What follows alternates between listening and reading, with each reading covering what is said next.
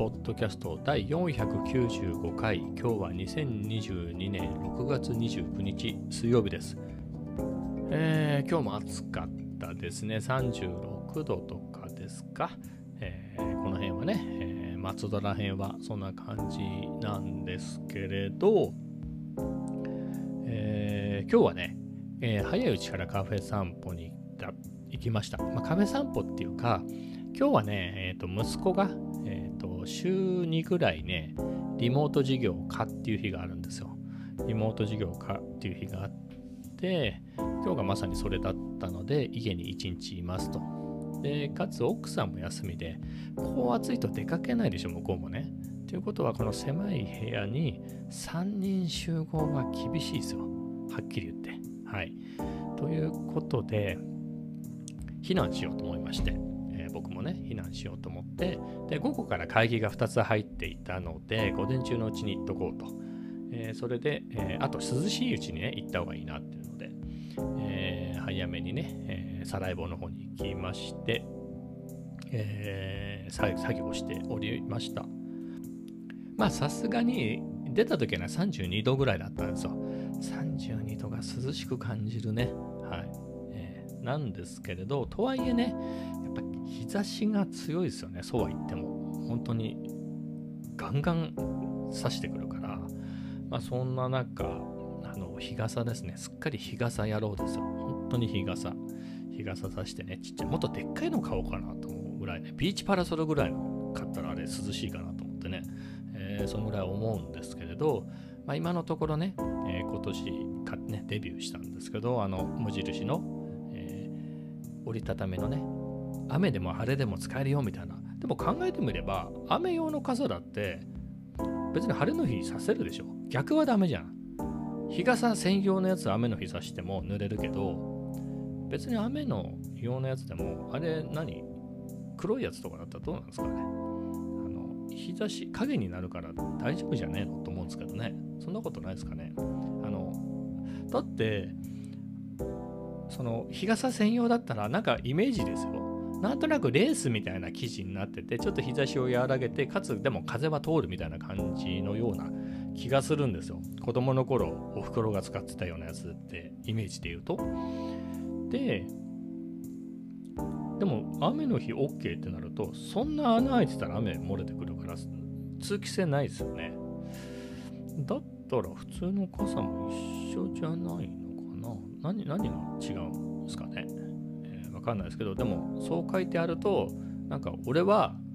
日傘にもなるやつを指してるっていう気持ちで指してると恥ずかしくないっていうかね、はい、裸の王様みたいですよね。あれはこれあれは日傘なんですっていう。日傘にもなるやつ折りたたみのなですっていう風にね、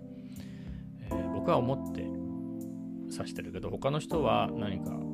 晴れてるのに傘を差してるおっさんみたいに思われてるかもしれないですね。でもね、涼しいね。涼しいっていうか、あ、日傘を差して涼しいとは思わないんだけど、日傘を取ると暑い。ね。そんなぐらいの差はありますね。はい。まあでも実際、日傘を差してる時と日傘を差してない時でやっぱり服服なり肌なりの温度違いますよね。やっぱり直接当たっちゃってるのとは。だからまあだいぶいいなと思って。なのでね、こんだけ暑いと、ほら、なんだろう。僕折り、折りたたみ傘をね、愛用してるのは、その普通にリモートじゃない時で言うと、電車の中で邪魔になったりとかね、あと雨が降ってない時とか、結構あの傘を持つのめんどくさいなと思って、多少濡れたとしても折りたたみの方が便利がいいなっていうのでずっと使ってたんですけれど、まあ、もうリモートじゃないでしょ？リモートじゃなく、あ、リモートじゃない、逆だ、リモートね。リモートなので、リモート中心なので、例えば雨の日にカフェ散歩に行きますっていう時は、まあ、別にね、もうでっかい傘で折りたたむ必要がないんですよね。もうカフェに着いたら閉じて、みたいな感じだから、その、むしろ濡れないようにでっかい方がいいと。まあ、その同じ理屈で、昼間カフェ散歩とか行くんだったら、なんかそういう普通のサイズのでっかい日傘の方が、便利がいいかなっていう気はしますね。あれを刺さないっていう選択肢はもうないなと僕には。はい。ちょっとね、その辺も気になりますね。日差し的にはどうなんですか？気温ではね、もう真夏ですよね。37とかで、えー、明日は38とかなんかなってませんでした？明日、明後日とか37、38みたいなね、えー、そんなのが出てたんで、もう基本的にはもう完全に真夏を超えてるぐらいの気温じゃないですか。でも実際に日差しが痛いみたいなところまででいくと、夏の方がもっと夏、まあもう夏だけど、7、8月の方がなんかすごいイメージがあるんですよ、僕的に。多分太陽の角度的なのもありません？多分。えー、って考えると、やっぱもっとでっかい日傘もありかな、みたいなの。ね、どこで買うの？あれ、ユニクロ？ユニクロに売ってるのかな？最近ね、僕無地が好きだったんだけど、とりあえず何でも無地あ、まあ、なんで無地が良かったかっていうと、別に無地が良かったっていうか、何かパンツ？パンツでもシャツでも、なんか価格帯どの価格帯だとどんぐらいの品質かっていうのはずっとそればっかり着てると分かるじゃないですか。分かるんですよね。なので、まあこんな感じだよね、みたいなのが分かるんで、まあ無難にね、あ、この値段、出始めでこの値段だったらこんぐらいかな、みたいなのが分かるんで、あとパンツなんかはね、あの、シルエットも大体同じだから、ちょっとぐらい変わっても。なので、えー、この長さの、えー、パンツで裾を80何センチにする。何センチだっけかな ?83 とかだったっけかな？忘れちゃったな。まあ、そんぐらい、85かな？まあ、ぐらいにカットしてもらうみたいなのも、まあ、ずっともう決まってるから、楽楽でね、まあ、そういう風にしてったんですけれど、最近やっぱりユニクロでいいかな、みたいなね。なんか、同じ値段で品質ユニクロにかなわなくないですか、もう。なんか何もかも機能的でいいなっていう風にね、最近ちょっと思ってね。しかも、ずっと家家っていうか、松戸にしかいないから、もうユニクロでいいやって感じで、なんだったらイオンで帽子を買うっていうね、そんぐらいまで進化しましたね。本当に違和感のない、えー、松戸にすっかり溶け込んでる、はい、で、まあ、ユニクロで日傘ね。イオンで日傘っていうのはいや、でも機能的に考えると、なんかわかんない。売ってんのか知らないよ。なんかほら、UV カットエアリズム日傘みたいな名前のがあったらそれ買っちゃうでしょ。それがしかも1980円だったら買うでしょ。ね。しかも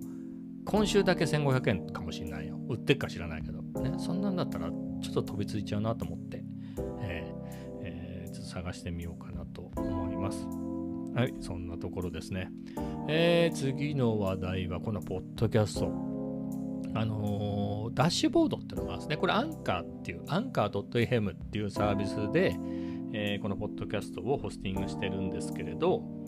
そこで管理画面みたいなのがですね、管理画面みたいなのじゃなくて管理画面なんですけれど、まあ、そこで、えー、どれがどんぐらい見られましたよみたいなね、どんぐらいの人が見て聞いてて、あ見りゃしないね、ポッドキャストだから、まあ、聞いて、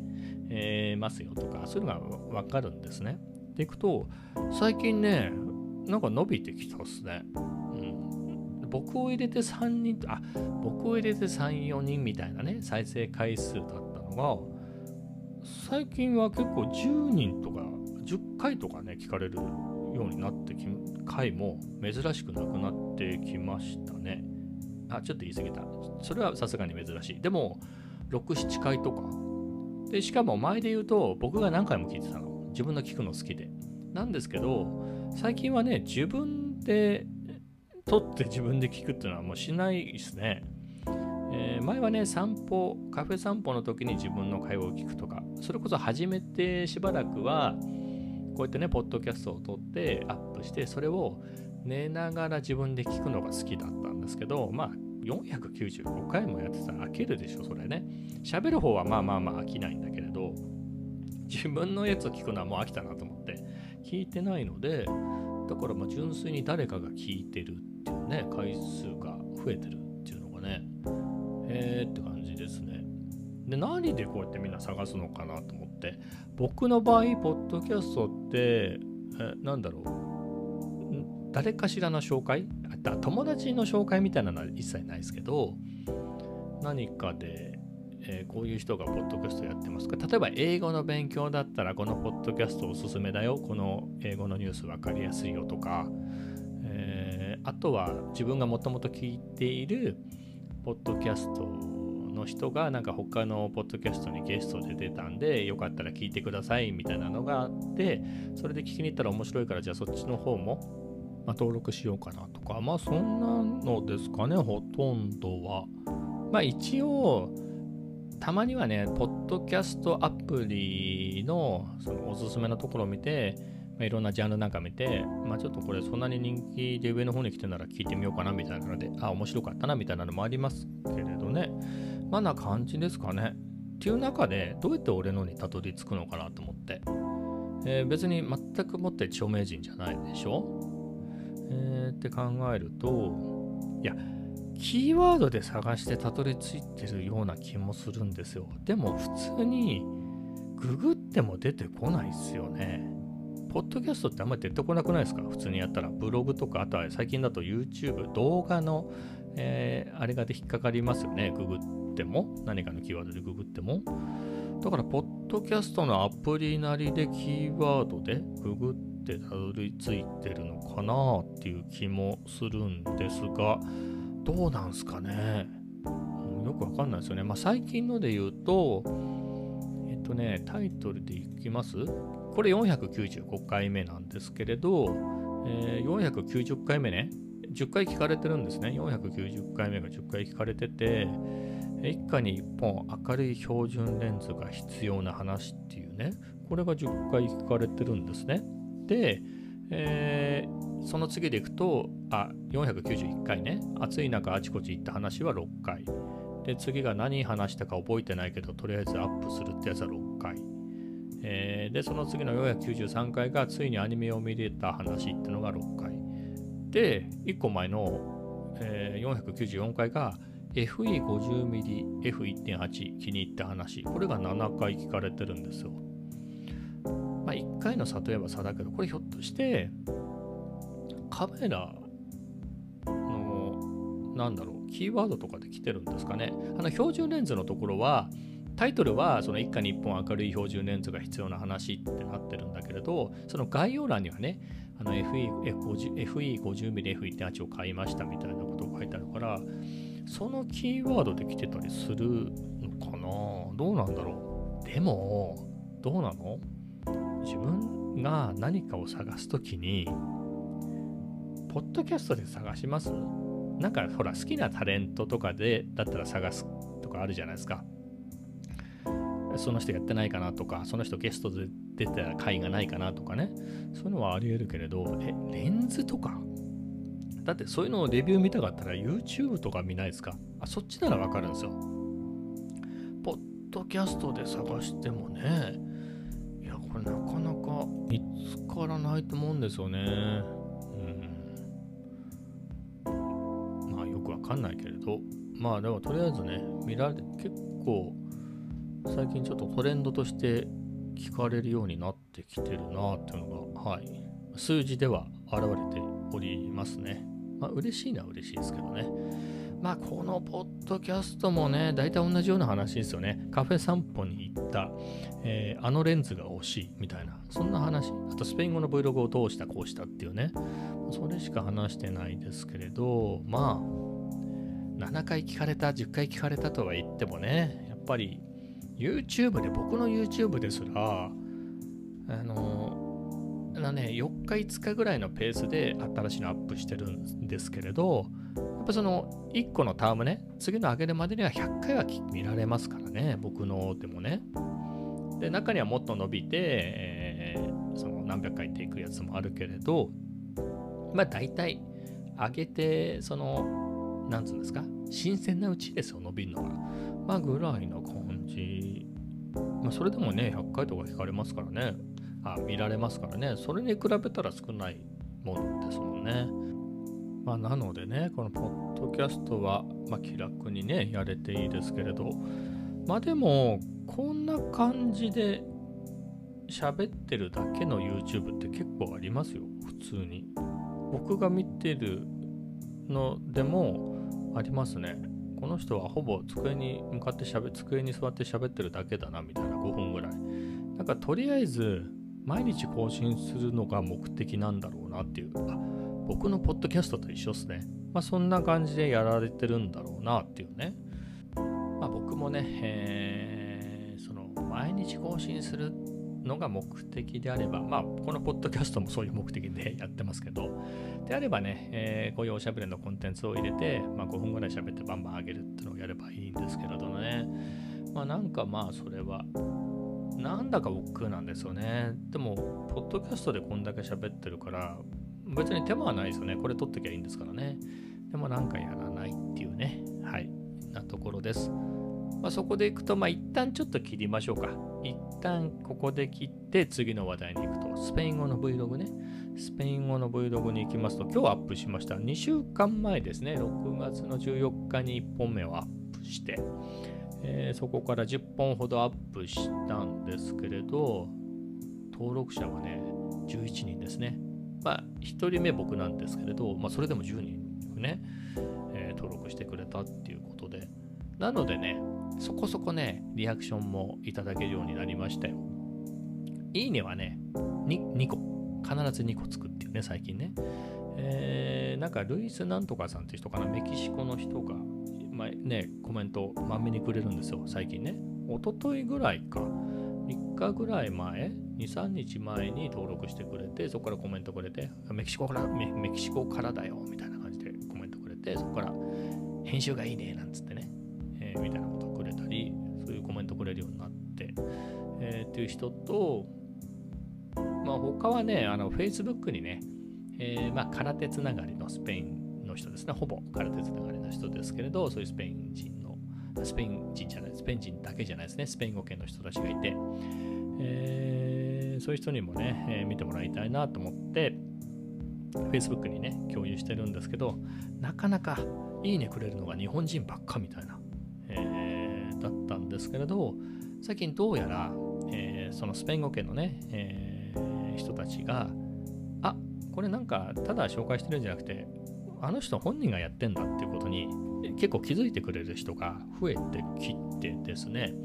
Facebook の方でね、えー、いいねをしたり、コメントをいただけるようになりましたね。いや、やっぱり張り合いが出ますよね。えー、はい、そんな感じですね。なので、もうちょっとね、うまくならないとと思ったんですけどね。いや、毎日デュオリンゴでやってるんですからね。デュオリンゴでダイヤモンドリーグ残留をかけて、すごい大変、今回も。前回も結構きつかったんだけど、今回もきつくて、こんだけやってて今、その下のリーグに落ちそうなピンチ、もギリギリの線にいるっていうね、わあどんだけみたいな。今ね、ギリギリ、あの、広角ラインにいるんですよ。上が結構離れてて、なかなかきついなと思って、もうでも落ちるわけにはいかないから、これ、頑張らねばと思ってやってるんですけどね。うわ、まだ落ちてる。うわ、あ、まあ、ちょっと見えてきた。背中が見えてきたとこですかね。ちなみに、僕は26番で、25人しか残留できないんですけど、25番、ユキ、24、ビーナス、23位、なんでこれ ?23 位、チンファ、これ中国の人ですかね。22番は読めない。21番、コージ、20番、ベス B、19番、アラビア語っぽいやつ 読めないみたいな感じでね、結構ね、これレベル高えな。で、1位が 14,443XP ってこれどんだけ勉強してんだって感じですよね。もうこんなに言ってんならさ、もうデュオリンゴをやめてさ、もう喋れんじゃねえの？みたいな。そんぐらいの気合いの入れようですよ。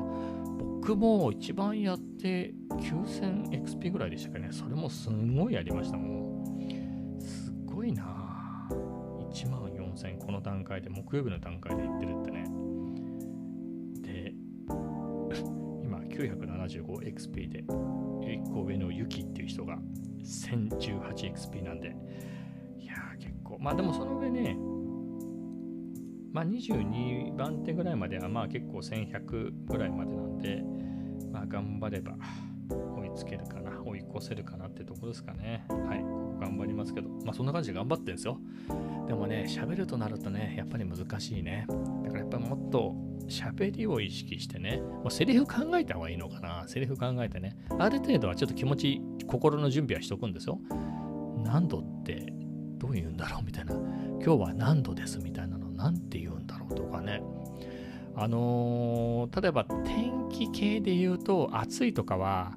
えー、アセールっていうね、えー、のがあるんですよ。アセールっていう単語があって、まあ主語によって変わるんで、この場合はまあなんだろう、英語で言うと it,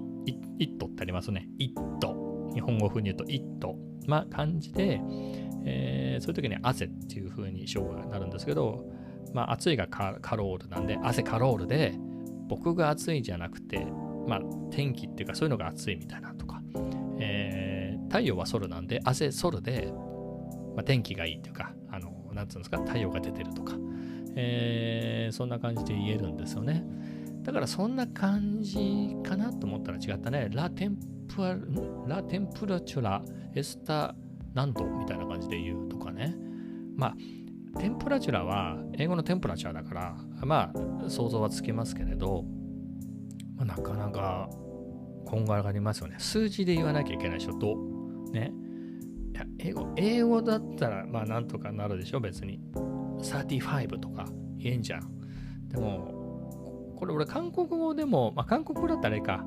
えー、35、30歩か。30分が30でしょで、5が O だから。で、30ってあの、B の音、P の音、B の音。が死因で残ってて後ろに「お」がつくんで三死母どうかなと思うんですけれどまあ韓国語はまあまあ言いやすいけどスペイン語とかになるとねもうこんがらがありますよねだからトレインタイ進行グラドスみたいなあの 30& 5みたいな感じで 30&5 みたいな感じの言い方するんで、まあ、ややこしいですよね。これ40度になったら何て言うんだ？クワレンタ？クワレンタかな？50度がシンクエンタ。まあ、50度とか 40, 40度ギリギリありえるもんね。勉強しとか、予習しとかないと、なんかこのまま行くと40度いきそうな日もね、出てくるから、40度までは言えるようにしとかないといけないですね。まあ、みたいな感じで、まあ、そこそこ準備しとかないと。この間、あ今回の Vlog なんですけどね、あの、夕方歩いてたらちょっと涼しかったの32度ぐらいになって、涼しいってなんだっけ？暑いはカロールね。汗カロール。寒いは汗不良なんですよ。暑くはねえしけど、涼しいってなんだっけっていうのがわかんなくて。あの、不良は寒いで、寒くはないですよね。外歩いてんだから。32度で外歩いてるから寒いってことはないけど、涼しいってなんだろうみたいなのが、そもそも思い出せない前に知らなくて、なんて言うんだろう。えっとの汗降り用の汗カロールみたいな寒くない暑くないみたいなでエストイコモドって言ってねコモドって多分快適なって意味じゃないかなコンフォータブルなみたいな意味じゃねえかなと思って言ったんですけど合ってるかわからんと思って。で編集してる時にえっ、ー、とフレスコっていうらしいですね。フレスコ。汗フレスコで、えー、涼しいっていう意味なんで字幕入れましたね。はい。まあ一つ勉強になりましたね。まあ、やっぱり、まあ、やってよかったですね。えー、あの、少しずつはやっぱ覚えるから。日々ね、日々の会話で使いそうなことをね、えー、覚えるだけでも、まあ、マシかなと思いますんで、はい、頑張っていこうかなと思います。じゃあね、えー、次は、えー、レンズの話ですかね。またね、この夜ね、散歩行ったの。仕事を終えた後ですね。えー、暑い中ね、楽しめないですよね。カフェ散歩行ってても、もう修行ですよ、はっきり言って。な感じなので、やっぱりこのせっかく涼しくっていうかね、日が落ちて、日傘もいらないと。そういう時間帯にちょっと散歩したいな。まあ夜ではないですよ。まあ8時、7時ぐらいですかね。7時だと明るいから、まあ7時半ぐらいか。えー、ちょっとマジックアワー的なね、時間に、まあ、お菓子とか明日の朝食べるパンとか買いに行こうかなで、なんであればマクドナルドでカフェラテの1杯でも飲んで、1杯のカフェラテみたいなね、1杯のカフェラテを家族3人で分けるみたいな、えー、美談にしようかなと思って、まあ1人行ったんですけれど、まあ行ったんですけどね、まあそういう時に用に買ったんで、やっぱ 50mm のね、F1.8 をつけていったんですけど、まあ、何回も言ってるけど、ほんとね、軽快でいいっすね、本当に。まあ近くね、近くのイオンまで行っただけなんで、まあ10枚取ったかなぐらいなんですけど、もう、まあ、逆にね、そんぐらいしか取らないんだから、なるべくちっちゃくてね、軽快な方がいいよねってので、まあ楽しかったっすね。まあ結局マックドナルドにも寄って、カフェラテ飲んだんですかね、アイスカフェラテを飲んで涼んじゃったんですけれど、まああのマックのちっちゃいテーブルでも、まあギリギリ縦位置だったら入るかな。M サイズか、みたいな。あ、横位置でも入るんだけど、ストローは入らないぐらいの。まあそこらでね、50ミリっていう価格なんでね。まあ別に全体入れる必要があるかって話ですよね。えー、なので、まあそういうとこも考えられますよね。20ミリとかだったら何でも入りますからね。えー、何でも普通、えー、フレームに入ってくるんで、そういうところに比べるとどう切り取ろうかなみたいなところはやっぱり50ミリ面白いところですね。本当にね、すごく気に入ってますね。この 50mm ね、50mm 自体はこれと、あとね、プラナーの 50mmF1.4 っていうのかな。あとは 50mmF1.2 の G マスター。多分それぞれね、20万はしないか。プラナーが10 20万弱じゃないのかな。15、6万すると思うんですよね。しかもバカでっかいの。古いレンズだから。で、50の1.2の G マスターは30万弱ぐらい、26、7万したんじゃないかな。でかい。これもまたでかいしね。えー、なのでね。だからこれより近いのでいくと 50mm の、あ、55mm の F1.8 かな。カールツアイスのゾーナーってやつがあって、めっちゃ評判いいんですけどね。それもね、何年か前に値上がりしちゃったんで、そこそこ高くなったとはいえ、やっぱカールツアイスブランドって考えると、新品で9万しないかな。今、キャッシュバックやってるからね。だから8、まあ、9万弱で買えるか、8万ちょっとぐらいか。中古だと、最近ね、ちょびちょびやっぱりさすがに値段が下がってきて、6万なんぼで買えるようになったんで、まああれでもよかったかなっていうのはね、思いますけれどね、こんだけ出番が多いんだったら。まあでも、これはこれで気に入ってるんでね、えー、いいなと思います。いや、バランスがいいの。バランスって、その、カールツアイスのゾナーって、あの性能的にはすごくこのより何もかもいいんですけれどあと質感もいいんですね。高いだけあって。作りも良いんですね。金属でできててね。すごく質感も良くて、えー、オートフォーカスも速いし施設形もうすごくいいんですけれど見た目のバランス的にちょっと細長いんですよ。全長がレンズの長さ全長的な物理的な長さがこの 50mm の F1.8 よりも長くて。でも細いんですよね。幅フィルター径は同じ 49mm なんだけどその 49mm ギリギリでストンってまっすぐになってるんですよ。だからちょっと細長くてバランス的に僕はどうかなっていう。でこの50の1.8は多分モーターのせいだと思うんですけれどあの 49mm のフィルター系なんだけど太いんですよね。49mm より太いの。なのででしかもレンズの電長が 55mm よりはちょっと短いんですね、あの物理的な長さが。なので、ちょっとずんぐりむっくりまではいかないけれど、バランスが非常につけた時の見た目のバランスが良くて、なので僕はこっちの方が好きですね、見た目的にね。うん。なのですごく気に入ってます。まあ、確かに、えー、友達が持ってるゾナーとかで撮った写真とか見ると、まあ、どこまで加工してるか分かんないけど、やっぱりパープルフリンジとかが全然出てないし、全然でやっぱりこの 50mm の1.8に比べるとね、これかなり派手に出るんで。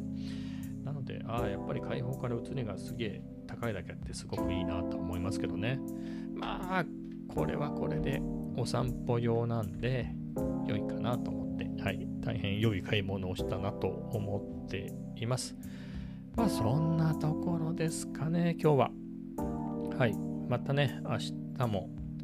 えー、飽きずにね、えー、レンズの話をしていこうかなと思いますけれどね、カメラとかね、そんな話ばっかりしていこうと思いますけれど、今日はこの辺で終わりたいと思います。もう明日でね、6月終わりですね。明日になったらね、またこの今日で6月終わりですみたいな話すると思うんで、はい、そういうわけで、それではまた明日。